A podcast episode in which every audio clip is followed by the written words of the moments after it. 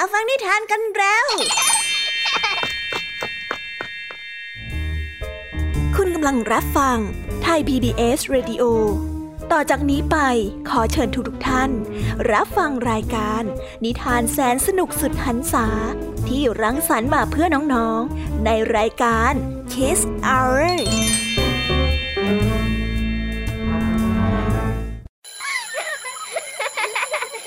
รงเรียนเลิกแล้ว กลับบ้านพร้อมกับรายการ Kiss Hours โดยบรรยาชยโย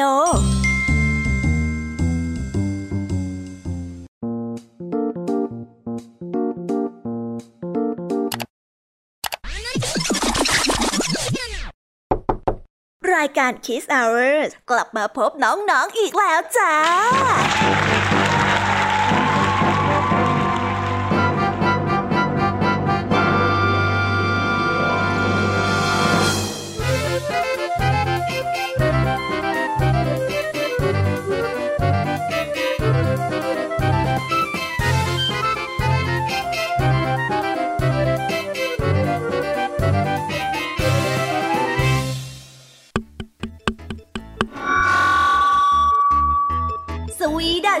ดีน้องๆชาวรายการ Kiss Hour ทุกๆ คนนะคะ วันนี้พี่ยามีกับพ่องเพื่อน ก็ได้นำนิทานสนุกๆมาเล่าให้กับน้องๆได้ฟัง เพื่อเปิดจินตนาการแล้วก็ตะลุยไปกับโลกแห่งนิทานกันนั่นเอง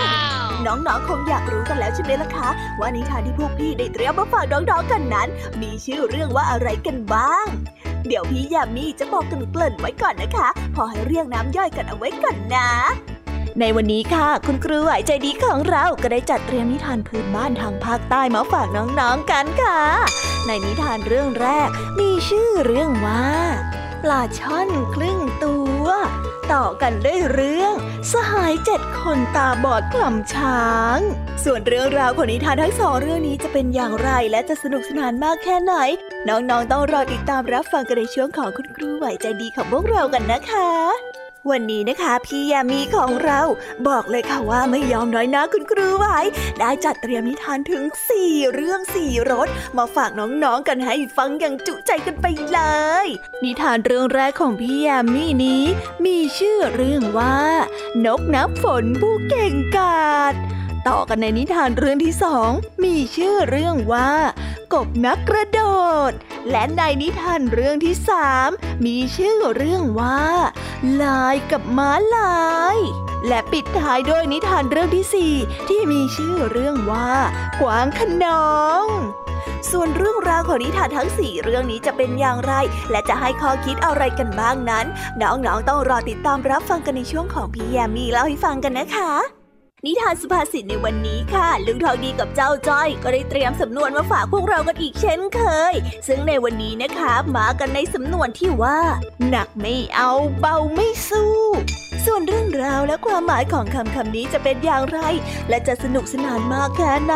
เจ้าจ้อยเนี่ยจะสร้างเรื่องอะไรให้ลุงทองดีปวดหัวอีกนั้น เราต้องรอติดตามรับฟังกันในช่วงของนิทานสุภาษิตจากลุงทองดีและก็เจ้าจ้อยตัวแสบของพวกเรากันนะคะ นิทานของพี่เด็กดีในวันนี้ก็ได้จัดเตรียมนิทานมาฝากน้องๆกันอีกเช่นเคยในช่วงท้ายรายการค่ะ ซึ่งในวันนี้นะคะ พี่เด็กดีได้นำนิทานเรื่อง เม่นสีเทาขนแหลมมาฝากกัน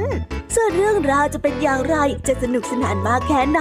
น้องๆต้องรอติดตามรับฟังกันให้ได้เลยนะคะ ในช่วงท้ายรายการกับพี่เด็กดีของเราค่ะ โอ้โห เป็นยังไงกันบ้างล่ะคะ ได้ยินแค่ชื่อเรื่องนิทานก็น่าสนุกแล้วใช่ไหมล่ะคะ พี่ยามีก็ตื่นเต้นที่อยากจะรอฟังนิทานที่พวกเรารออยู่ไม่ไหวแล้วล่ะค่ะ งั้นเอาเป็นว่าเราไปฟังนิทานทั้งหมดเลยดีกว่าไหมคะ เพราะว่าตอนนี้เนี่ยคุณครูหายใจดี ได้มารอน้องๆอยู่ที่หน้าห้องเรียนแล้วล่ะค่ะ งั้นเราไปหาคุณครูไหวกันเถอะนะคะ ไปกันเลย เ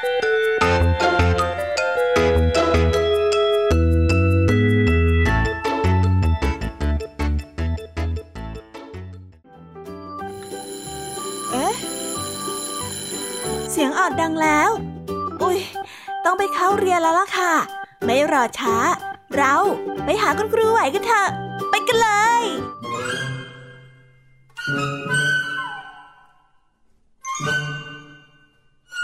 เคู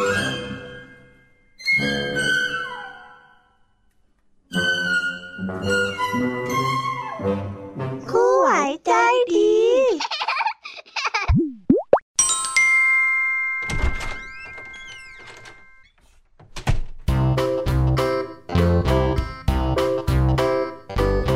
สวัสดีค่ะเด็กๆ วันนี้นะคะก็กลับมาพบกับคุณครูไหวกันอีกเช่นเคยค่ะ และแน่นอนนะคะ ว่ามาพบกับคุณครูไหวแบบนี้ ก็ต้องมาพบกับนิทานที่แสนสนุกด้วยกันทั้งสองเรื่อง และในวันนี้คุณครูไหวได้จัดเตรียมนิทานที่แฝงไปด้วยแง่คิดคติสอนใจมาฝากเด็กๆกันค่ะ และในนิทานเรื่องแรก ที่คุณครูไหวได้จัดเตรียมมาฝากกันนั้น มีชื่อเรื่องว่าปลาช่อนครึ่งตัว ส่วนเรื่องราวจะเป็นอย่างไร และจะสนุกสนานมากแค่ไหน เราไปติดตามรับฟังพร้อมๆกันได้เลยค่ะ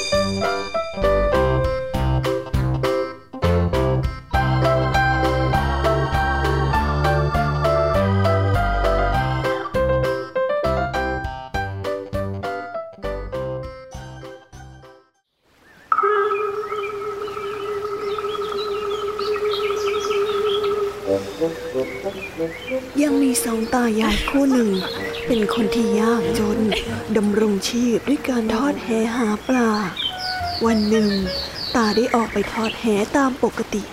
โดยไปถึงที่ตั้งแต่เช้ามืดแล้วก็ได้เริ่มทอดไปเรื่อยๆ จนกระทั่งบ่าย ก็ยังไม่ได้ปลาเลยสักตัว พอคิดจะกลับบ้าน จึงได้ลองเวียงแหดูอีกที เพื่อจะได้ปลาสักตัว ตอนดึงแหกลับมากับปรากฏว่า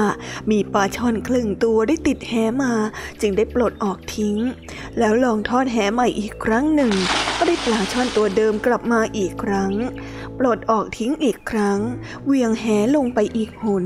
ก็ยังคงได้ปลาช่อนตัวเดิมกลับมาอีก คราวนี้ได้ใส่ข้องแล้วก็ตะพายกลับบ้าน เมื่อถึงบ้านแล้วก็ได้วางข้องไว้เฉยๆ โดยไม่ได้หยิบปลาออกมาทำอะไร แล้วก็ปล่อยไว้อย่างนั้นสองถึงสามวัน เมื่อนึกขึ้นได้ ตาก็ได้ลองไปเปิดดู ปรากฏว่าปลาช่อนนั้นยังไม่ตาย และยังสดอยู่เหมือนเดิม จึงได้จับขึ้นมาหมายที่จะทุบหัวขอดเกล็ดแล้วก็ควักไส้ออกไปทำแกงปลาช่อนครึ่งตัวรู้ชะตากรรมของตัวเอง จึงได้อ้าปากพูดภาษามนุษย์ แล้วก็ขอร้องตาออกไปว่าคุณตาครับ อย่าทำอะไรผมเลยนะ ผมยังไม่อยากตาย ผมยังอยากมีชีวิตอยู่เหมือนอย่างคุณตานั่นแหละ ได้โปรดสงสารผมเถอะ ผมอยากจะมาอยู่อาศัยกับคุณตาด้วย ผมสัญญานะครับ ว่าจะคอยช่วยงานทุกอย่างให้คุณตาเบาแรง ไว้ชีวิตผมเถอะนะครับคุณตา ฝ่ายตานั้นได้ฟังแล้วก็ประหลาดใจที่ปลานั้นได้พูดได้ด้วยความที่เอ็นดูจึงไม่ฆ่าปลาตัวนั้น แล้วเก็บไว้อย่างมิดชิดในที่ที่สมควร อยู่มาไม่นานคืนวันหนึ่ง หลังจากที่สองตายายได้นอนหลับกันสนิทแล้วป่าช่อนก็ได้ลอกคราบออกมาเป็นชายหนุ่มรูปงาม ได้ช่วยทั้งสองตาทำภารกิจงานในบ้านหลายอย่าง เริ่มตั้งแต่ตักน้ำใส่ตุ่มให้เต็มทุกตุ่ม ตัดฟืนไว้ให้ใต้ถุนบ้าน ให้อาหารเป็ดจนอิ่มน้ำสำราญ ชายหนุ่มได้ทำแบบนี้ติดต่อกันมาเรื่อยๆ ไม่นานเป็ดและไก่ก็ได้ออกไข่ให้ทุกวัน สองตายายเลยมีรายได้จากการขายไข่ไก่และไข่เป็ดทุกวันไม่เคยได้ขาดทำให้คุณภาพชีวิตนั้นเริ่มดีขึ้นเรื่อยๆ พออะไรๆเริ่มลงตัวดีแล้ว พ่อหนุ่มปลาช่อนจึงได้มีเวลาออกไปไหนแต่ไหนในตอนกลางวัน การที่ได้ออกไปข้างนอกบ้างทำให้ชายหนุ่มนั้นได้พบกับสาวสวยงามคนหนึ่ง เธอนั้นเป็นลูกสาวของท่านเศรษฐี เมื่อได้พบหน้ากันบ่อยครั้งเข้า ทั้งสองก็ได้สนิทสนมรักใคร่กันครั้นความรักของบุคคลทั้งสองมีความสุขงมพอสมควรแล้ว หนุ่มปลาช่อนจึงได้บอกความในใจของตนให้ทั้งสองตายายได้ทราบ และก็ขอให้สองตายายนั้นช่วยเป็นธุระในการจัดการมาสู่ขอสาวของเศรษฐีให้ดี ตาก็ได้กล่าวว่าโอ้ยเรามันจนเนี่ยเขาจะยกลูกสาวให้เองเหรอ เองคิดผิดคิดใหม่นะปลาช่อนหนุ่มได้บอกออกไปว่า เรื่องรวยเรื่องจนนั้นเป็นเรื่องเล็กมากเลยครับ ผมขอให้สองตายายไปช่วยสู่ขอก่อนนะครับ เดี๋ยวเรื่องอื่นผมจัดการเอง รุ่งขึ้นสองตายายได้เดินทางมาที่บ้านเศรษฐี พอได้สนทนาปลาใสให้เป็นที่รู้จักกันแล้ว ก็ได้ออกปากทาบถามลูกสาวในทันที เศรษฐีก็ได้บอกมาว่า ถ้าหากว่าหลานชายของคุณลุงคุณป้าอยากแต่งงานกับลูกสาวของฉันแล้วก็ จะต้องทำสะพานทองจากบ้านของเจ้าบ่าวจนถึงหน้าบ้านของฉัน แล้วถ้าหากว่าทำสำเร็จเนี่ย ฉันถึงจะยอมยกลูกสาวให้แต่งงานด้วยเออสะพานทองเลยเหรอใครมันจะไปทำได้ขนาดนั้นล่ะนั่นนะ สองตายายได้รับเงื่อนไข แล้วก็รีบมาหาหลานชาย โอ้ย ไอ้หนุ่มเอ้ย เองคงไม่ได้แต่งงานแล้วละเพราะเขาน่ะจะให้เราสร้างสะพานทองจากบ้านเราไปถึงหน้าบ้านเขานู่น จนจนอย่างเราเนี่ย จะไปทำแบบนั้นได้ยังไงกัน เรื่องนั้นไม่ต้องกังวลเลยครับ เดี๋ยวผมจะจัดการให้เรียบร้อยภายในเวลาอันรวดเร็ว ผมขอแค่ในคืนนี้ ถ้าหากว่าตายายเห็นอะไรก็อย่าได้ทัก หรือว่าอย่าส่งเสียงดังนะครับ แล้วทุกอย่างจะเรียบร้อยเอง คลันมาถึงกลางคืนดึกสงัดแล้ว ก็ปรากฏมีแสงสว่างเป็นทางยาวจากบ้านสองตายาย ไปจนถึงบ้านของเศรษฐี เช้าวันรุ่งขึ้น สองตายายได้ตื่นขึ้นมาเห็นสะพานทองอาราม ก็ได้เกิดความรู้สึกมหัศจรรย์ใจในความสามารถของหลานชายเป็นหนักหนาแม้แต่ประชาชนทั้งหลายที่ตื่นขึ้นมาเห็นสะพานทอง ก็ต่างดีอกดีใจ ตื่นเต้นกันไปทั้งเมือง จากนั้นสองวันก็ได้มีพิธีแต่งงานระหว่างหญิงสาวผู้ที่เป็นคน กับเจ้าบ่าวผู้ที่เป็นปลา สองตายายได้นำปลาช่อนใส่พาน แล้วก็เดินไปยังบ้านเจ้าสาว แล้วจึงได้ประกอบพิธีมงคลสมรส ตกค่ำชายหนุ่มนั้นก็ออกมาจากปลา มาเป็นมนุษย์ นอนอยู่กับภรรยาสาว กรันรุ่งเช้าก็ได้เข้าไปอยู่ในตัวปลาตามเดิม แต่คืนวันหนึ่ง เมื่อชายหนุ่มได้ออกมาจากตัวปลาแล้ว ภรรยานั้นก็ได้นำร่างปลาไปเผาเสีย เพื่อไม่ให้สามีกลับไปอยู่ในร่างของปลาอีกตื่นเช้ามาสามีจะเข้าร่างปลาแต่ไม่มีร่างกายของปลาจะให้เข้าอีกแล้ว จึงได้โศกเศร้าเสียใจมาก และนับตั้งแต่นั้นมา เจ้าหนุ่มนั้นก็ได้มีร่างเป็นมนุษย์ตลอดไป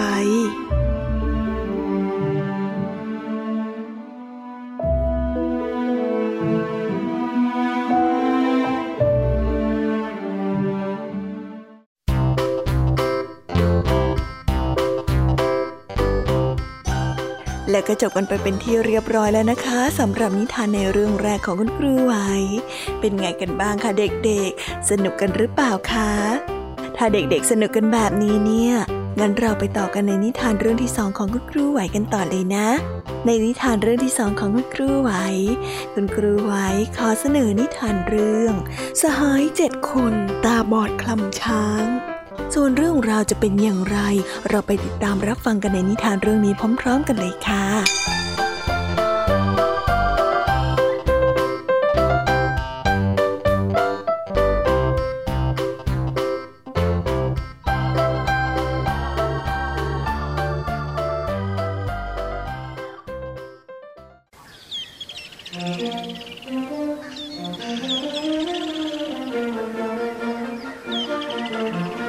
ายตาบอดอยู่เจ็ดคน ได้เป็นมิตรสหายกันดำรงชีวิตอยู่ด้วยการขอทานตั้งแต่กาลนานแล้ว ในวันหนึ่งมีชายคนหนึ่งได้ขี่ช้างผ่านมาที่ชายตาบอดเจ็ดคนนั่งขอทานอยู่ จึงได้ขอร้องให้หลีกทางให้ช้างเดินหน่อย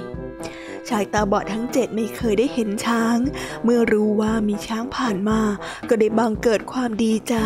ได้ขอร้องให้เจ้าของช้าง หยุดอยู่สักครู่หนึ่ง ขอให้พวกตนได้จับต้องดูสักหน่อยเถอะ ว่ารูปร่างลักษณะของช้างนั้นเป็นอย่างไร เจ้าของช้างไม่ขัดข้อง ยอมให้ชายตาบอดพิสูจน์ความจริงเกี่ยวกับรูปร่างลักษณะของช้าง จึงบอกให้เขาเข้ามาจับทีละคนชายคนที่หนึ่งได้เดินเข้าไปจับที่งาช้าง คลำไปคลำมา จนแน่ใจแล้วก็กลับมานั่ง บอกเล่าให้กับเพื่อนๆฟังว่า เออเอ้ย พวกพวกแกเอ้ยช้างมันไม่ได้ใหญ่โตอะไรเลยเนี่ย รูปร่างลักษณะมันก็คล้ายๆ กับหน้าแข้งของเรานี่เอง พวกนายนะ ไม่ต้องไปจับมันก็ได้ เสียเวลาเปล่า เชื่อฉันเถอะชายตาบอดคนที่สองไม่เชื่อคำพูดของเพื่อน ของอะไรจะรู้ได้ต้องคลำดูก่อน จึงได้ลุกขึ้นไปพิสูจน์บ้าง แต่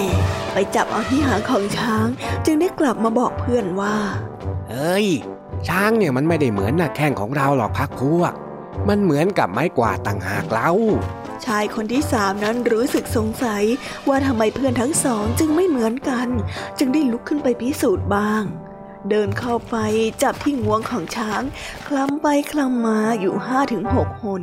ก็ได้กลับไปบอกเพื่อนว่า ที่จริงแล้วช้างนั้นเหมือนปลิงตัวใหญ่ขนาดเท่าเท่าขาเรามากกว่านะ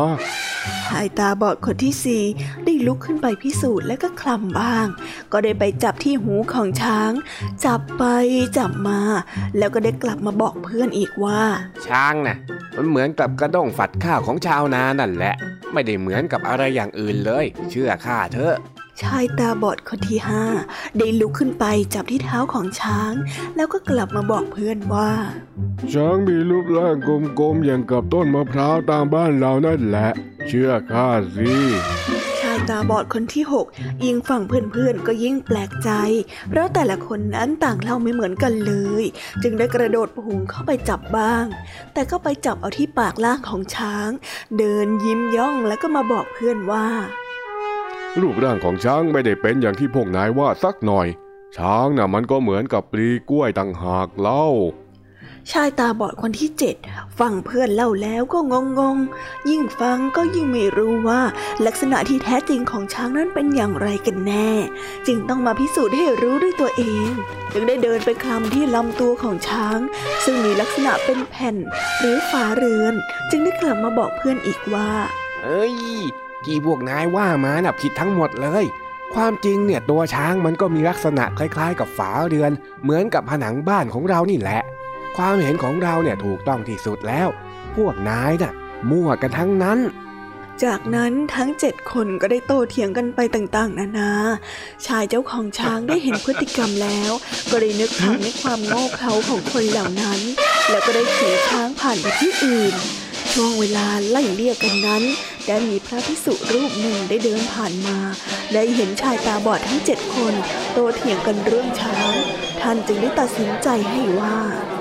นี่คุณโยมทั้งหลาย ที่พวกโยมพูดมานั้นน่ะผิดหมดทุกคนเลย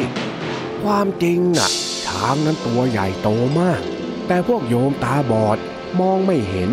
ก็เลยไปจับเอาเข้าที่ใดที่หนึ่งของช้าง แล้วก็บอกว่าช้างน่ะเป็นอย่างนั้นอย่างนี้ ทั้งๆทที่จริงแล้ว พวกโยมน่ะจับแค่อวัยวะบางส่วนเท่านั้นเองไม่ใช่ช้างทั้งตัว ถ้าอยากจะรู้ว่าช้างมีลักษณะอย่างไรเนี่ยนะ ก็ต้องคลำช้างให้หมดทั้งตัว จับให้หมดทุกส่วน มองให้เห็นทั้งหมด ถ้าหากว่าไม่ใช่แบบนั้นแล้ว ถึงจะโต้เถียงกันไปก็ไม่มีที่สิ้นสุด เหมือนกับคนที่รู้อะไรแค่ด้านเดียว แล้วเข้าใจว่าสิ่งนั้นมันเป็นอย่างนั้นเฮ้ยอาตมาละสงสารพวกโยมจริงๆ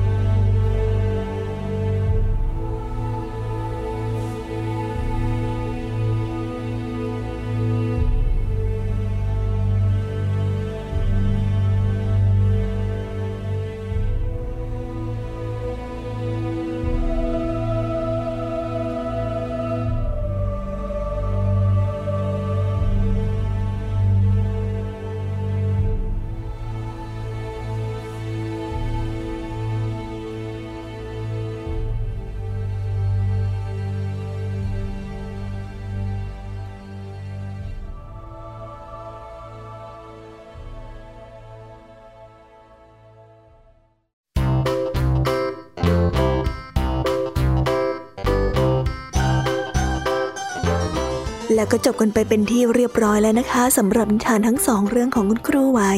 เป็นยังไงกันบ้างล่ะคะเด็กๆ วันนี้เนี่ยสนุกจุใจกันหรือเปล่าเอ่ยมีเด็กๆหลายคนเลยนะคะที่ยังไม่จุใจกัน งั้นเราไปต่อกันในนิทานช่วงต่อไปกันเลยดีกว่าไหมคะเอาละค่ะ งั้นเราไปต่อกันในนิทานช่วงต่อไปกับช่วงพี่ยามีเล่าให้ฟังกันเลยนะคะ แต่สำหรับตอนนี้เนี่ย เวลาของคุณครูไหวก็ได้หมดลงไปแล้ว งั้นครูไหวต้องขอตัวลากันไปก่อนแล้วนะคะ สวัสดีค่ะบ๊ายบาย และพบกันใหม่นะคะเด็กๆ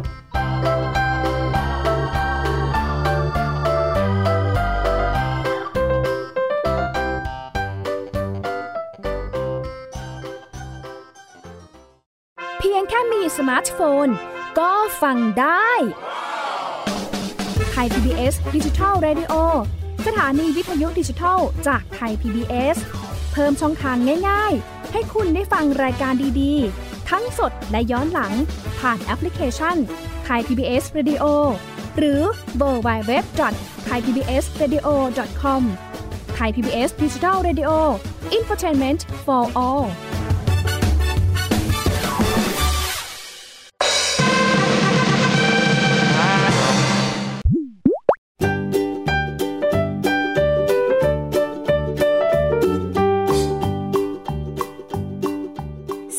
ดสวัสดีค่ะ น้องๆที่น่ารักทุกๆคนของพี่แยมี่นะคะ ก็เปิดรายการมาพร้อมกับเสียงอันสดใสของพี่ยามีกันอีกแล้ว และวันนี้ค่ะนิทานเรื่องแรกที่พี่ยามีได้จัดเตรียมมาฝากน้องๆนนั้น มีชื่อเรื่องว่านกน้ำฝนผู้เก่งกาจส่วนเรื่องราวจะเป็นอย่างไรจะสนุกสนานมากแค่ไหน เราไปติดตามรับฟังพร้อมๆกันได้เลยค่ะ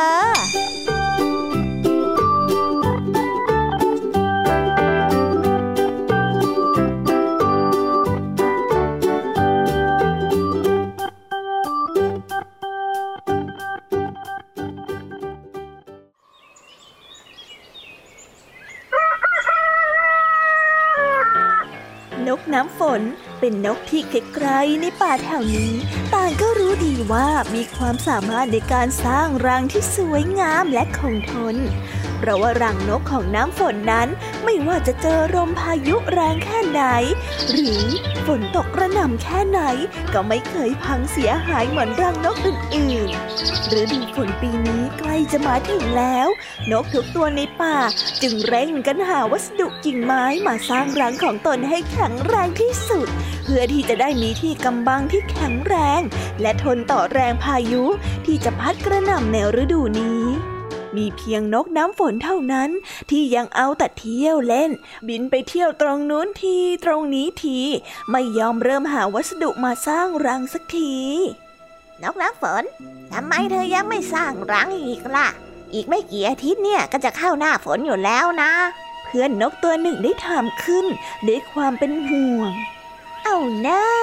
ของอย่างนี้สำหรับฉันน่ะมันกลิ้กล้วยอยู่แล้ว เดี๋ยววันพรุ่งนี้ค่อยเริ่มทำก็ได้ เมื่อถึงวันรุ่งขึ้น นกน้ำฝนก็ยังไม่ยอมสร้างรังอีก เธอได้เอาเวลานั้นไปเที่ยวเล่นที่ลำธารจนตอนเย็นก็กลับมานอน พอเพื่อนๆถามถึง เธอก็ให้คำตอบเหมือนเดิม ว่าพรุ่งนี้เธอจะเริ่มทำงาน นกน้ำฝนนั้นเอาแต่ผลัดวันประกันพุ่งไปเรื่อยๆ จนกระทั่งเพื่อนๆของเธอ ต่างสร้างรังของตนนั้นเสร็จหมดแล้ว แต่นกน้ำฝนก็ยังไม่ได้เริ่มทำรังของตนเลย ในที่สุดหน้าฝนก็ได้มาถึง นกทุกตัวต่างมีรังที่แข็งแรงเอาไว้สำหรับป้องกันพายุ ส่วนนกน้ำฝนนั้นเพิ่งจะเริ่มสร้างรังของตนเอง ท่ามกลางแรงลมและสายฝนนั่นเอง เมื่อนกน้ำฝน เริ่มเอาไม้มาสร้างรังของตน ก็ได้ถูกลมพัดปลิวหายไปในท้องฟ้า ครั้นพอได้ขึ้นรังใหม่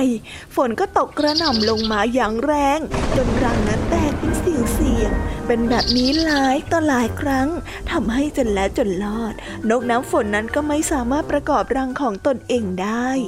ฤดูฝนในครั้งนี้ นกน้ำฝนนั้นก็เลยต้องทนหนาวตากฝนไม่มีรังอุ่นๆ ให้ได้พักพิงเหมือนทุกๆปี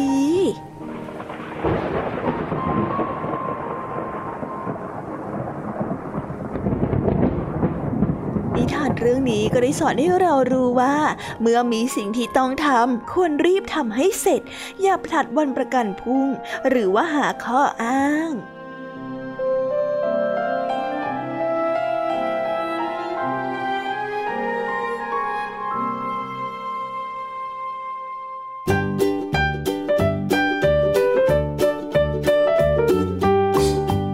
แล้วก็จบกันไปแล้วนะสำหรับนิทานในเรื่องที่สองของพี่ยามีเป็นไงกันบ้างคะน้องๆ สนุกจุใจกันแล้วหรือยังเอ่ยฮะอะไรนะคะ ยังไม่จุใจกันหรอ ไม่เป็นไรค่ะน้องๆ พี่ยามีเนี่ย ได้เตรียมนิทานในเรื่องที่สามมารอน้องๆอยู่แล้วงั้นเราไปติดตามรับฟังกันในนิทานเรื่องที่สามกันต่อเลยดีไหมคะ ในนิทานเรื่องที่สามที่พี่ยามีได้จัดเตรียมมาฝากเด็กๆกันนั้น มีชื่อเรื่องว่า กบนักกระโดด ส่วนเรื่องราวจะเป็นอย่างไรจะสนุกสนานมากแค่ไหน เราไปรับฟังกันในนิทานเรื่องนี้พร้อม ๆ กันเลยค่ะ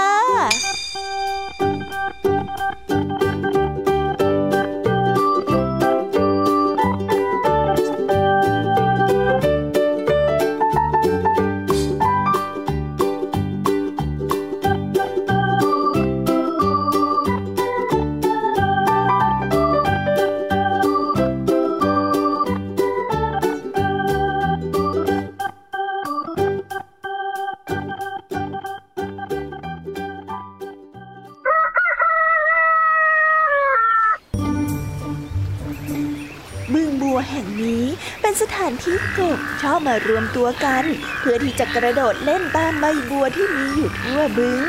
ขณะที่กบทุกตัวนั้นกำลังสนุกสนานอยู่กับการกระโดดไปกระโดดมา คล้ายกำลังเต้นระบำอยู่บนผิวน้ำกับมีกบตัวหนึ่งมักจะตัวเปียกปอนไปด้วยน้ำอย่างกบงาซึ่งมันมักจะกระโดดพลาดและตกลงในน้ำเสมอ เพราะว่าเขานั้นเป็นกบพิเศษที่มีขาข้างหนึ่งสั้นกว่าขาอีกข้างหนึ่งำให้เขาไม่สามารถทรงตัว หรือบังคับทิศทางการกระโดดได้ดังใจเหมือนกบตัวอื่นซาเสียงน้ำนั้นกระจายไปทั่วบริเวณกบงา ใช่ กบงานั้นกระโดดพลาดอีกแล้ว แต่กบงาไม่ยอมแพ้ เขาเชื่อว่า ถ้าเขานั้นฝึกฝนทุกๆวัน เขาจะกลายเป็นกบที่กระโดดน้ำได้คล่องแคล่ว ไม่แพ้กับกบตัวอื่นเช่นกัน ดังนั้นคืนหลังจากที่เพื่อนๆเข้านอนแล้ว กบงาก็เป็นกบตัวเดียวที่กำลังฝึกฝนการกระโดดอยู่ที่บึงเขามักจะมาปรึกษากับผู้เฒ่ากบ เพื่อเรียนรู้เทคนิคการกระโดดใหม่ๆ ที่เขานั้นอาจจะยังไม่รู้ เขามักจะปลีกตัวออกไปอ่านบันทึกเรื่องราวของกบบรรพบุรุษที่กระโดดน้ำเก่งๆ เพื่อเรียนรู้วิธีการของเขา เขามักจะคิดค้นท่ากระโดดใหม่ๆ เพื่อที่จะหาท่ากระโดดที่ทำให้ท่ากระโดดนั้นสวยงามที่สุดซ่าเสียงกบงาได้กระโดดพลาดอีกแล้ว แต่เขาก็ไม่ยอมแพ้ ลองใหม่อีกครั้ง เป็นเวลาถึงสามเดือนที่กบงาเอาแต่ฝึกซ้อมการกระโดดอยู่อย่างนั้น ในที่สุดวันหนึ่ง กบงาก็สามารถกระโดดข้ามใบบัวได้อย่างอิสระ และเมื่อเขาคิดค้นท่ากระโดดเฉพาะตนเองขึ้นมาได้ การที่ขาของเขาสั้นและยาวไม่เท่ากันก็ไม่ใช่ปัญหาเฉพาะของเขา เขานั้นมีความพยายามเป็นเครื่องมือในการกระโดด เพื่อนๆกบที่เห็นต่างปรบมือชื่นชมความเก่งกาจของกบงาและยกย่องให้เขาเป็นกบนักกระโดดประจำบึงบัวแห่งนี้ตลอดไป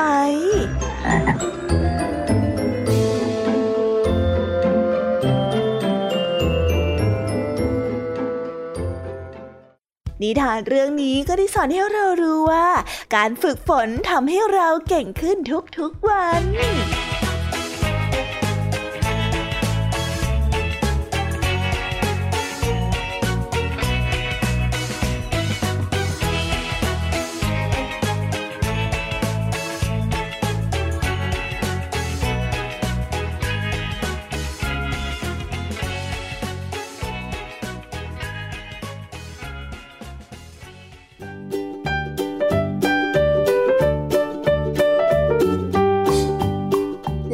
ก็จบกันไปแล้วนะสำหรับนิทานในเรื่องที่สองของพี่ยามี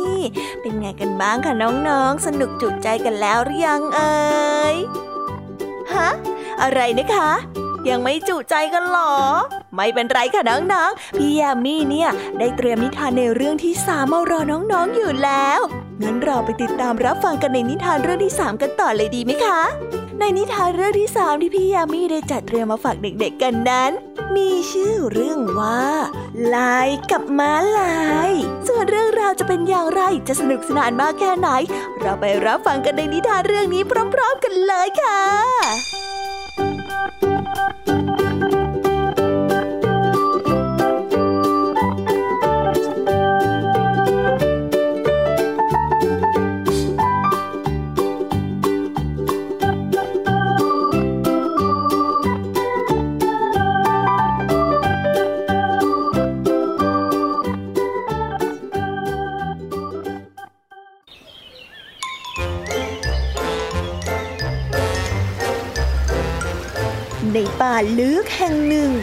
มีสัตว์ต่างๆ อาศัยอยู่มากมาย หนึ่งในนั้นคือม้าลาย ที่แสนจะมั่นใจและภูมิใจในลวดลายที่โดดเด่นกว่าสัตว์อื่นๆของมันเขามักจะพูดจาข่มสัตว์ตัวนู้นทีตัวนี้ที ว่าเขานั้นมีคนที่สวยงามเพียงใด หมาป่าที่มีขนเทาทั้งตัว อาจไม่สู้เขาได้ นกอาจจะมีสีสันที่สวยงามก็จริง แต่ก็ไม่มีนกตัวไหนในป่าที่มีลวดลายเหมือนเขาเลยสัก ตัว แต่ถึงม้าลายจะมีขนที่สวยงามก็จริง แต่เขาไม่มีความจำเป็นที่จะต้องโอ้อวดตัวเอง และก็พูดทับถมสัตว์ตัวอื่นๆ ขนของฉันน่ะมีเอกลักษณ์ที่ไม่เหมือนใคร ไม่เหมือนกับขนสีพื้นๆของพวกเธอหรอก ฉันน่ะสามารถที่จะโดดเด่นที่สุดในฝูง แล้วก็เป็นที่สะดุดสายตาของคนที่มองเข้ามา ฉันเนี่ย ดูดีที่สุดไปเลยใช่ไหมล่ะม้าลายมักจะพูดทำนองนี้ซ้ำไปซ้ำมา ไม่ว่าใครจะพูดเรื่องอะไร ไม่นานม้าลายก็จะวกกลับมาเรื่องเดิม ในเรื่องของความงามในขนของตัวเอง ความหลงตัวเองของม้าลาย สร้างความอึดอัดใจกับสัตว์ป่าแห่งนี้มาก ถึงพวกเขาจะไม่ยอมฟังสิ่งที่ม้าลายเล่า แต่เพราะไม่อยากพูดทำร้ายจิตใจม้าลาย พวกเขาจึงได้ปล่อยให้ม้าลายนั้นพูดอยู่อย่างนั้น โดยไม่มีใครทักท้วง วันหนึ่งสัตว์ในป่าจึงได้ไปเชิญแกะดำผู้ที่แสนรอบรู้ มาให้ช่วยสั่งสอนนิสัยหลงตัวเองของม้าลาย โดยพวกเขาได้ขอร้องเอาไว้ว่า อยากให้วิธีของแกะดำนั้นไม่ร้ายกาจนัก เพราะถึงม้าลายจะหลงตัวเอง แต่เขาก็ไม่มีนิสัยที่น่ารังเกียจอะไร เมื่อได้รับความไว้วางใจจากสัตว์ป่า แกะดำจึงคิดแผนตามข้อกำหนดที่ถูกขอไว้ เขาได้ชวนม้าลายให้ออกไปวิ่งเล่นกับตนมาลาย มากับฉันสิ ฉันน่ะมีทุ่งหญ้าที่สวยๆ แล้วก็จะพาเจ้าไปดู ฉันน่ะรับประกันเลยนะว่าต้องประหลาดใจกับสิ่งที่ได้เห็นแน่นอนเลยล่ะม้าลายและแกะดำได้วิ่งออกไปด้วยกันจากป่าลึกก็ค่อยๆแปลเปลี่ยนเป็นทุ่งหญ้า จนกระทั่งรอบตัวของเขา และตัวของแกะดำนั้นมีแต่ทุ่งหญ้าโล่งเตียน ขณะที่ทั้งคู่กำลังเดินไปคุยไปนั้น เมื่อมองไปไกลๆ สายตาทั้งคู่ก็ได้พบกับฝูงม้าที่กำลังวิ่งมาทางเขาม้าทุกตัวในฝูงต่างมีลวดลายเหมือนกับเขาเลยลวดลายขาวสลับดำนั่นเอง มีวันหนึ่งฉันมาวิ่งเล่นแถวเนี้ยก็ได้เจอกับฝูงม้าลายที่มีลวดลายเหมือนกับนายเต็มไปหมด ฉันก็เลยคิดว่าต้องพานายมาเจอพวกเขาให้ได้เลยละนายจะได้มีเพื่อนพูดคุย เรื่องความงดงามของขนนายยังไงล่ะ แกะดำได้พูดประโยคที่เขาเตรียมไว้ตั้งแต่แรก หลังจากที่รู้ความจริง ว่าตนเองไม่ใช่เจ้าของลวดลายที่สวยงามนี้เพียงแค่ตัวเดียว ความหลงตัวเองที่เคยมีมาของม้าลายก็ได้พังทลายลง ความรู้สึกอับอายนั้นมากขึ้น ที่รู้ว่าตนเองนั้นไม่ได้วิเศษอะไรมากมายอย่างที่เขาเข้าใจ ม้าลายได้ขอร้องแกะดำไม่ให้เขานั้นนำเรื่องนี้ไปเล่าให้สัตว์ตัวอื่นในป่าได้ฟัง แกะดำรับปาก แต่เขาขอแลกกับการที่ม้าลาย จะไม่พูดโอ้อวดแล้วก็เบ่งใครในเรื่องของขนตนอีกเลยม้าลายยินยอมรับข้อตกลง เพราะเขาเองก็ไม่ได้รู้สึกว่าตนเองนั้นพิเศษกว่าใครอีกแล้ว ตั้งแต่นั้นเป็นต้นมา สัตว์ทุกตัวต่างก็มีความสุขมากขึ้น เพราะเขาไม่ต้องฟังคำโอ้อวดจากปากของม้าลายอีกต่อไป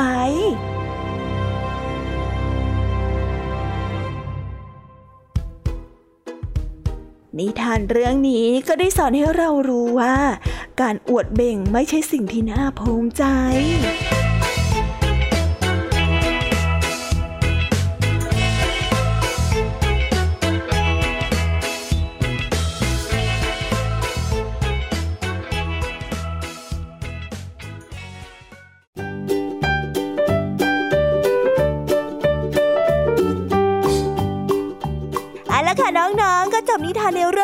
ของพี่ยามีกันลงไปเป็นทีเรียบร้อยแล้วนะ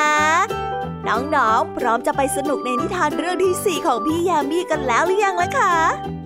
ถ้าน้องๆ พร้อมกันแล้ว งั้นเราไปติดตามรับฟังกันในนิทานเรื่องที่สี่ของพี่ยามีกันเลย ในนิทานเรื่องที่สี่ที่พี่ยามีได้เตรียมมาฝากน้องๆนนั้น มีชื่อเรื่องว่า กวางขนอง ส่วนเรื่องราวจะเป็นอย่างไร เราไปรับฟังพร้อม ๆ กันได้เลยค่ะ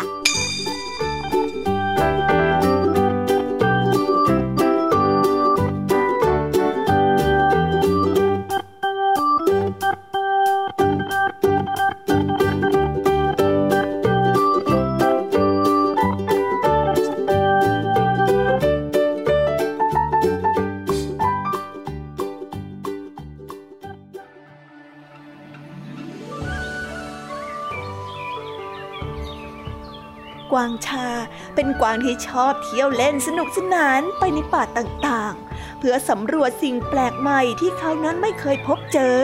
เขามักจะใช้เวลาตั้งแต่เช้า ท่องเที่ยวกว่าจะกลับมา ตกดึกเสมอ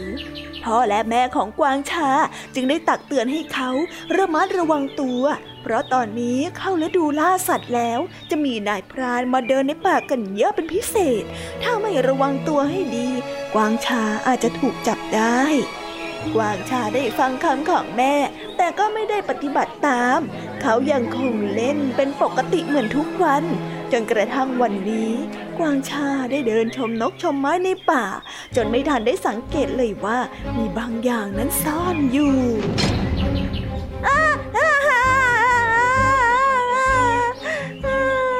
กวางชาได้ร้องลั่น เมื่อตัวของเขาถูกตะข่ายที่ซ่อนไว้ของนายพราน รวบตัวขึ้นไปห้อยตรงเตงอยู่บนอากาศ กวางชานั้นได้พยายามถีบตัว หวังว่าจะหลุดออกไปจากตาข่ายนี้ แต่ตาข่ายนั้นก็เหนียวเกินไป เกินกว่าที่เขานั้นจะดึงให้ขาด หรือว่ากัดจนขาดได้ วางชาตกใจกลัวมาก เขาพยายามร้องเรียกให้ใครก็ได้มาช่วย แต่รอบข้างนั้นก็เงียบงันเพราะสัตว์ทุกตัวไม่มีใครกล้าออกมาเที่ยวในฤดูล่าสัตว์แบบเขา กวางชา นึกถึงสิ่งที่พ่อและแม่ของเขาได้เคยบอกไว้ และก็นึกเสียใจเขานั้นน่าจะเชื่อคำเตือนของพ่อและแม่ ไม่อย่างนั้นก็คงไม่ถูกจับเช่นนี้ แต่แล้วในขณะที่สิ้นหวัง เสียงใครบางคนก็ดิดังขึ้น ลูกเป็นอะไรหรือเปล่า ฮะทำไมขึ้นไปอยู่บนนั้นล่ะลูก ลูกเป็นอะไรหรือเปล่าโธ่พ่อและแม่ของเขานั่นเอง พ่อกับแม่นั้นกำลังวิ่งมาหากวางชา พร้อมกับลิงที่เป็นเพื่อนบ้านกัน ที่แท้ลิงเพื่อนบ้านนั้นได้เห็นตอนที่กวางชา ถูกตาข่ายจับตัวเอาไว้ เพียงแต่ด้วยกำลังของเขาคนเดียวไม่อาจจะช่วยกวางชาได้ เขาจึงเดียวรีบไปตามพ่อและแม่ของกวางชามาช่วยอีกแรง ลิงได้ขึ้นไปบนต้นไม้และแทะตะข่ายจนขาด พ่อแม่กวางชาได้ยืนรออยู่ด้านล่าง ก็ได้ใช้หลังของพวกมัน รองรับแรงกระแทกให้กวางชานั้นไม่ต้องเจ็บตัวเมื่อหล่นลงมา ทั้งหมดนั้นได้พากันหนีไปก่อนที่นายพรานจะตามมาเพียงไม่กี่นาที กวางชานั้นกลับบ้านกับพ่อและแม่อย่างปลอดภัย และเขาก็ได้สัญญาว่า จะรับฟังในสิ่งที่พ่อแม่ของตนตักเตือน จะไม่ดื้อรั้น เพราะความคึกขนองห่วงแต่เที่ยวแบบนี้อีก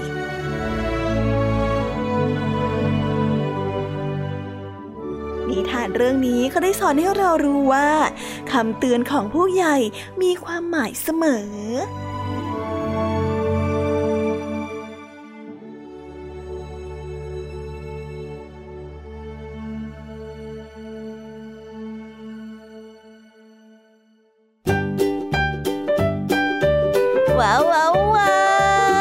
กันไปเป็นที่เรียบร้อยแล้วนะคะสำหรับนิทานของพี่ยามีเป็นไงกันบ้างคะเด็กๆ ได้ข้อคิดหรือว่าคติสอนใจอะไรกันไปบ้าง อย่าลืมนำไปเล่าให้กับเพื่อนๆที่โรงเรียนได้รับฟังกันด้วยนะคะ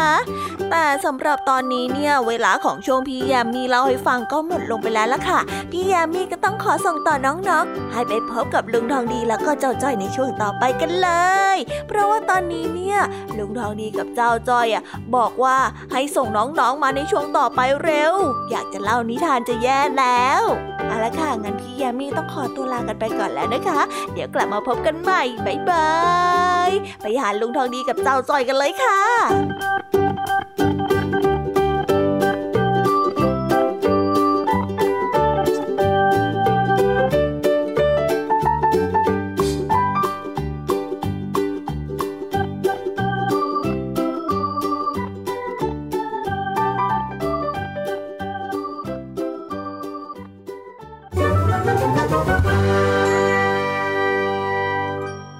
นิทานสุภาษิต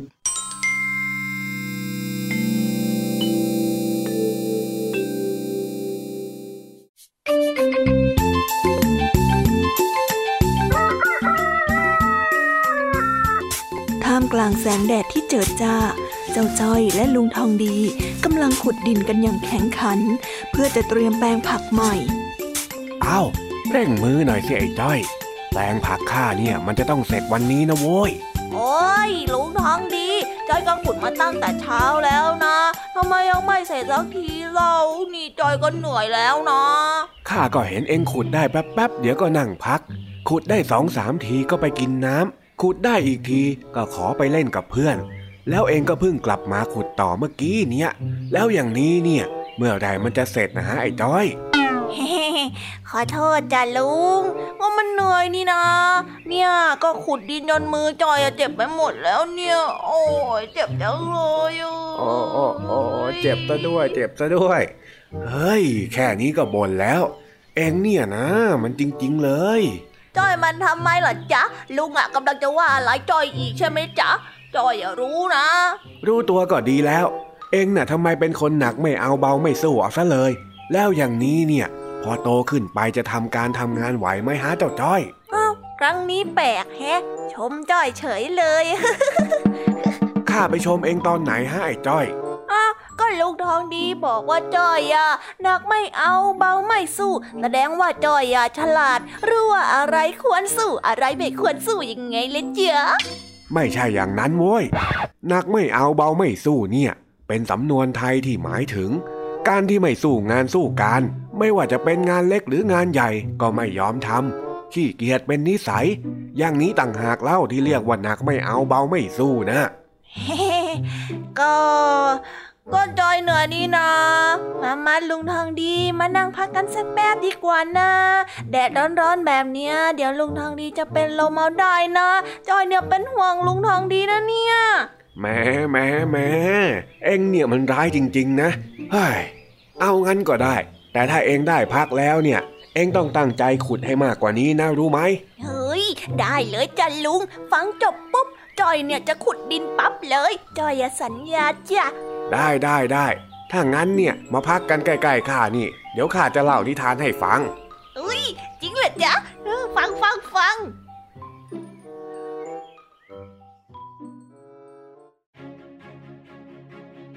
นานมาแล้ว ในชนบทที่ไกลโพ้น มีครอบครัวชาวนาอยู่ครอบครัวหนึ่งซึ่งเมื่อก่อนที่ผู้เป็นพ่อจะเสียชีวิต ก็ได้สั่งเอาไว้ว่า สมบัติที่มีจะมอบให้ลูกทั้งสองคน สมบัตินั้นอยู่ในสวนองุ่นห่างจากบ้านไม่ไกลนัก หลังจากผู้เป็นพ่อได้สั่งเสียจนเสร็จ เขาก็ได้เสียชีวิตลง ลูกทั้งสองคนก็เศร้าเสียใจเป็นอย่างมากที่พ่อนั้นจากไป เมื่อเวลาผ่านไป ลูกชาวนาซึ่งเป็นพี่น้องกัน จึงได้ออกตามหาสมบัติ ที่พ่อมอบไว้ให้อยู่ในสวนองุ่น โดยแบ่งกันทำหน้าที่ขุดหาสมบัติ โดยที่พี่ขุดตรงนี้ และน้องก็ไปขุดตรงนู้นผลัดกันขุดอยู่ทุกวันไม่มีเว้นว่าง เป็นเช่นนั้นอยู่หลายวันหลายเดือน และเมื่อทั้งสองได้ขุดดินไปสักพัก ก็ไม่พบสมบัติอะไรเลย จึงได้แยกย้ายกันขุดให้ทั่วสวน แต่ก็ยังไม่พบอีก มีเพียงเนื้อดินที่ว่างเปล่าและมดปลวกสัตว์เล็กสัตว์น้อยที่อาศัยอยู่ใต้ดินเท่านั้น แต่ว่าในเวลาต่อมากลับพบว่าบริเวณที่พวกเขาได้ช่วยกันขุดหาสมบัติไปจนทั่วนั้น เป็นเหมือนกับอุบายที่พ่อได้สั่งให้เกิดการพรวนดินไว้ ก็เลยทำให้ต้นองุ่นออกผลงอกงามได้กำไรมากมายนั่นเอง เมื่อผลผลิตออกมาตามฤดูกาลก็ปรากฏว่า ลูกชาวนาทั้งสองนั้น สามารถขายองุ่นได้เป็นจำนวนมากทำให้มีเงินทองมากขึ้นตามลำดับ พี่น้องทั้งสองคนจึงได้รู้แล้วว่า สมบัติที่พ่อได้ฝากไว้ก่อนตายนั้น ไม่ใช่เงินทองหรือทรัพย์สินแต่อย่างใด หากแต่เป็นความอดทนและความขยันหมั่นเพียร ที่จะนำมาสู่การเกิดทรัพย์สินเงินทอง เพราะหากใครก็ตามที่มีมรดกเป็นทรัพย์สินเงินทองอยู่แล้ว แต่ขาดซึ่งความอดทนและความขยัน ก็ย่อมจะใช้ทรัพย์เหล่านั้นจนหมดไปโดยไม่รู้คุณค่า แต่เมื่อใดก็ตามที่มีความอดทนและขยันขันแข็ง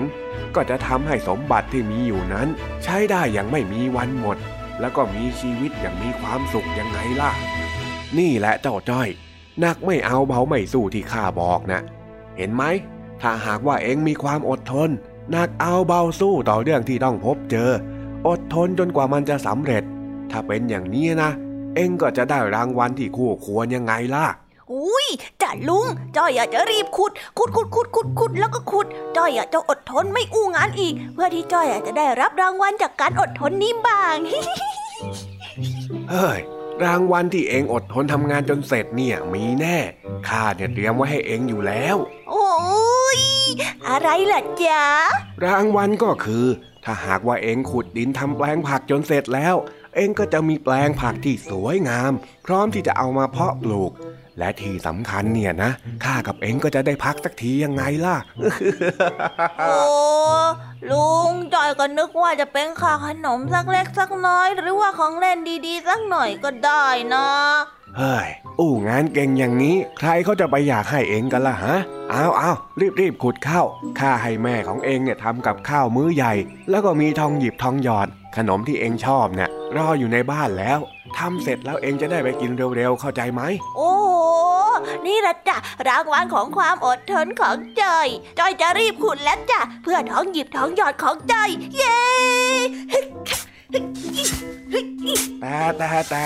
แต่ถ้าไม่เสร็จเนี่ย เองก็ไม่ได้กินนะโว้ยเฮ้ยงั้นจอยจะรีบรีบขุดแล้วละจ้ะขุดให้พรุนกันไปข้างนึงเลยเฮ้ยเฮ้ยเฮ้ยไอ้จ้อย ไอ้จ้อย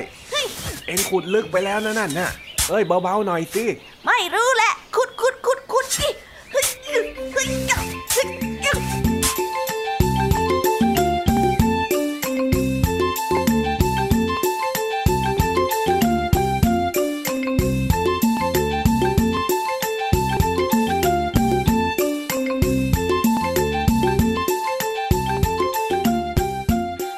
แล้วนะคะสำหรับนิทานสุภาษิตสนุกสนุกๆจากลุงทองดี แล้วก็เจ้าจอยจอบปัญหาของเรา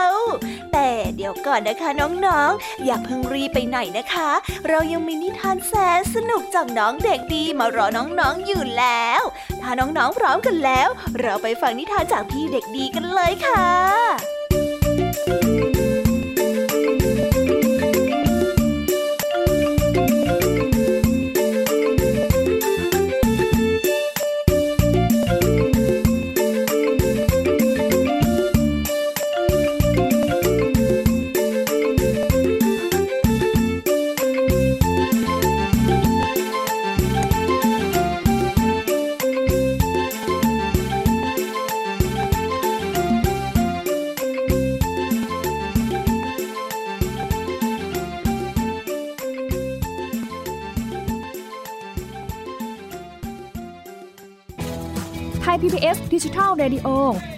Entertainment for All สถานีวิทยุดิจิทัล จากไทย PBS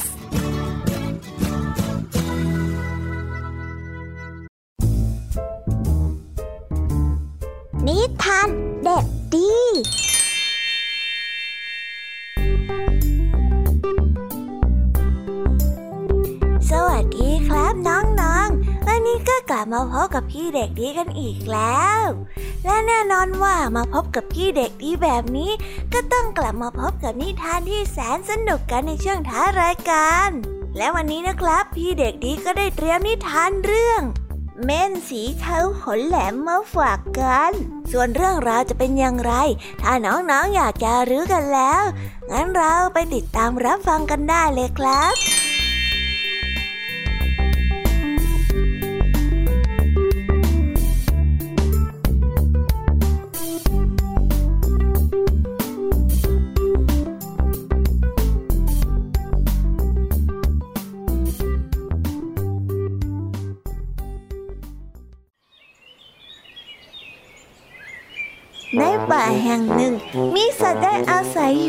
กันมากมายช้างเฮฮาเป็นช้างดังประจำป่า ที่ใครๆก็รู้จัก เขามักจะชอบจัดงานเลี้ยงในป่า ให้สัตว์อื่นๆมาสังสรรค์เพื่อให้สัตว์ทุกๆตัวมาสนิทสนมกัน แต่งานเลี้ยงครั้งนี้มีบางอย่างแปลกไป เมื่อเมนสีเทาซึ่งเป็นสัตว์ที่มีขนแหลม และก็แข็งแรงมาก เขามักจะเก็บตัวไม่สูงสิงกับใคร ใครๆในงานเลี้ยงก็ได้ให้ความสนใจเม่นสีเทาเป็นพิเศษ นี่ฉันได้ยินมานะ ว่าเมื่ออาทิตย์ก่อนน่ะ ช้างเฮฮาได้ถูกขนแหลมๆทิ่มเท้า จนเท้าน่ะเจ็บเป็นหลายวันเลยนะเต่าทองได้เล่า จริงเหรอ ขนแหลมนั่นน่ะตะขมมากแน่ๆเลยอะว่าแล้วเต่าทองที่เหลือก็เหลือบตามองไปทางแม่นสีเทาจากคำพูดและท่าทางของเจ้าเต่าทองทั้งสองตัวสัตว์ทุกตัวนั้นได้หันไปมองเม่นสีเทาและต่างไม่มีใครกล้าเข้าใกล้เลย เมื่อเห็นสายตาที่หวาดกลัวจากสัตว์อื่นที่มองเม่นสีเทาก็รับรู้ว่าตนนั้นไม่เป็นที่ต้อนรับ เม่นสีเทาจึงได้ตัดสินใจเดินกลับบ้าน แต่ช้างเฮฮาที่เป็นเจ้าภาพของงานเลี้ยง สังเกตแล้วก็เห็นซะก่อนจึงได้รีบเรียกเม่นสีเทาเอาไว้อ้าวเม่นสีเทาเพื่อนรัก เธอจะไปไหนล่ะนั่นนะมามามามาทำความรู้จักกับเพื่อนๆในป่าหน่อยสิช้างเฮฮาได้ว่าพร้อมกับกวักงวงเรียกเม่นสีเทาเมื่อเม่น สีเทานั้นค่อยๆเดินเข้ามา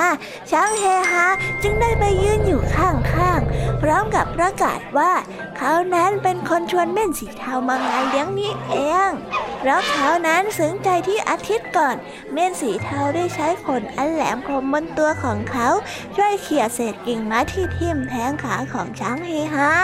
จนทำให้ช้างเฮฮานั้น ทุเลาอาการบาดเจ็บลง และก็สามารถกลับมาเดินได้อย่างปกติ เต่าทองผู้ที่ปล่อยข่าวในงาน เมื่อได้ยินนางนั้น ก็ได้รีบเข้าไปขอโทษแม่นสีเทาเป็นการใหญ่อุ้ยฉันขอโทษนะอุ้ยฉันไม่ได้ตั้งใจเลยอะใช่ใช่ใช่ฉันก็ขอโทษด้วยนะ ขอโทษนะ ขอโทษนะเต่าทองได้ขอโทษแม่นสีเทาที่เข้าใจผิด และพูดให้สัตว์ตัวอื่นนั้นเข้าใจแม่นสีเทาผิดไป และเมื่อความจริงกระจ่าง สัตว์ทุกตัวจึงได้เข้ามาลุมหลอมแม่นสีเทาเพราะว่าอยากทำความรู้จักด้วย สัตว์ตัวอื่นๆต่างยินดีต้อนรับแม่นสีเทาให้เข้ามาร่วมในงานเลี้ยงด้วยความเต็มใจ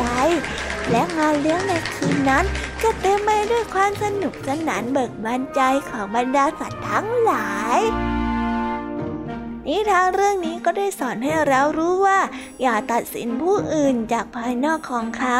หรือเพียงเพราะเรื่องที่ได้ยินมาจากผู้อื่น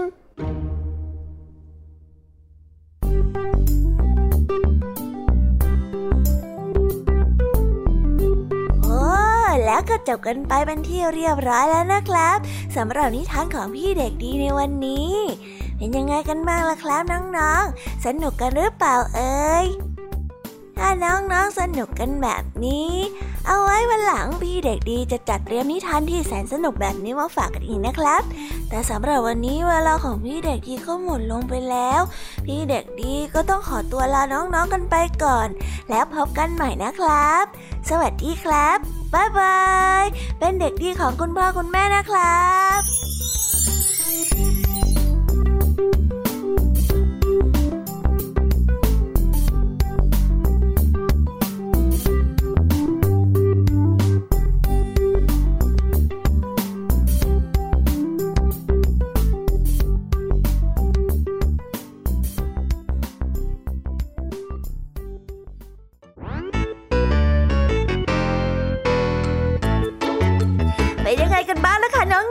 ำหรับนิทานหลากหลายเรื่องราวที่ได้รับฟังกันไปในวันนี้ สนุกกันหรือเปล่าเอ่ยหลากหลายเรื่องราวที่ได้นำมาเนี่ย บางเรื่องก็ให้ข้อคิดสะกิดใจ บางเรื่องก็ให้ความสนุกสนานเพลิดเพลิน แล้วแต่ว่าน้องๆเนี่ยจะเห็นความสนุกสนานในแง่มุมไหนกันบ้าง ส่วนพี่ยามีแล้วก็พ่องเพื่อนเนี่ยก็มีหน้าที่ในการนำนิทานมาส่งตรงถึงน้องๆแค่นั้นเองล่ะค่ะ แล้ววันนี้นะคะ เราก็ฟังนิทานกันมาจนถึงเวลาที่กำลังจะหมดลงอีกแล้วอะหอยใครที่ฟังไม่ทันเนี่ย หรือว่าฟังไม่ครบ ก็สามารถไปย้อนรับฟังได้ที่เว็บไซต์ไทย PBS Radio หรือที่แอปพลิเคชันไทย PBS Radio ได้นะ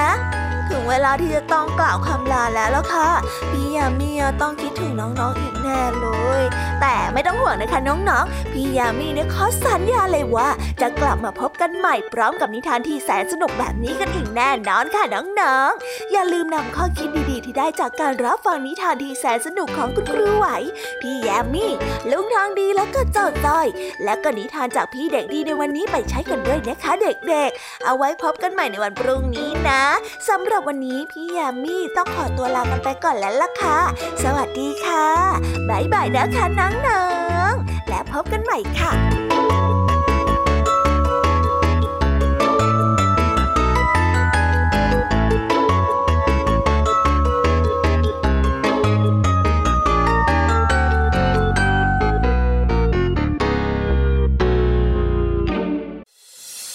ตามรับฟังรายการย้อนหลังได้ที่เว็บไซต์และแอปพลิเคชันไทย PBS Radio ไทย PBS ดิจิทัล Radio วิทยุข่าวสารสาระ เพื่อสาธารณะและสังคม